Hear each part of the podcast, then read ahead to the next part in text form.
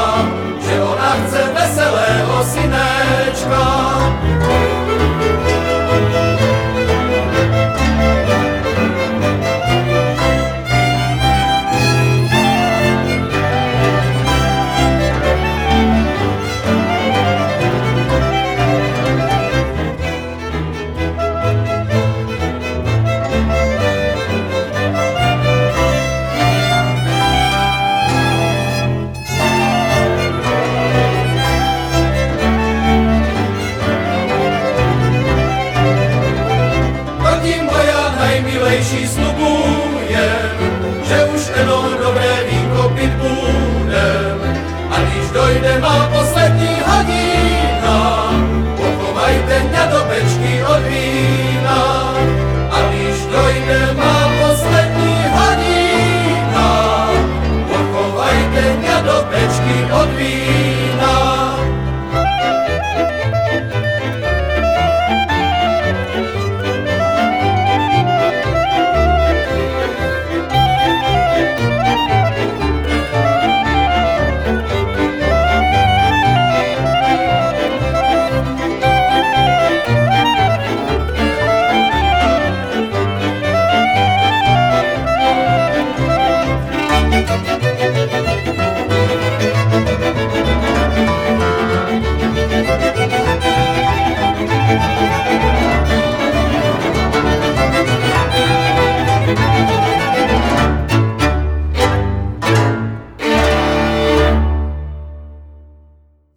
Čtyři týdně dohodu v písničce očekává strážnická muzika Danaj.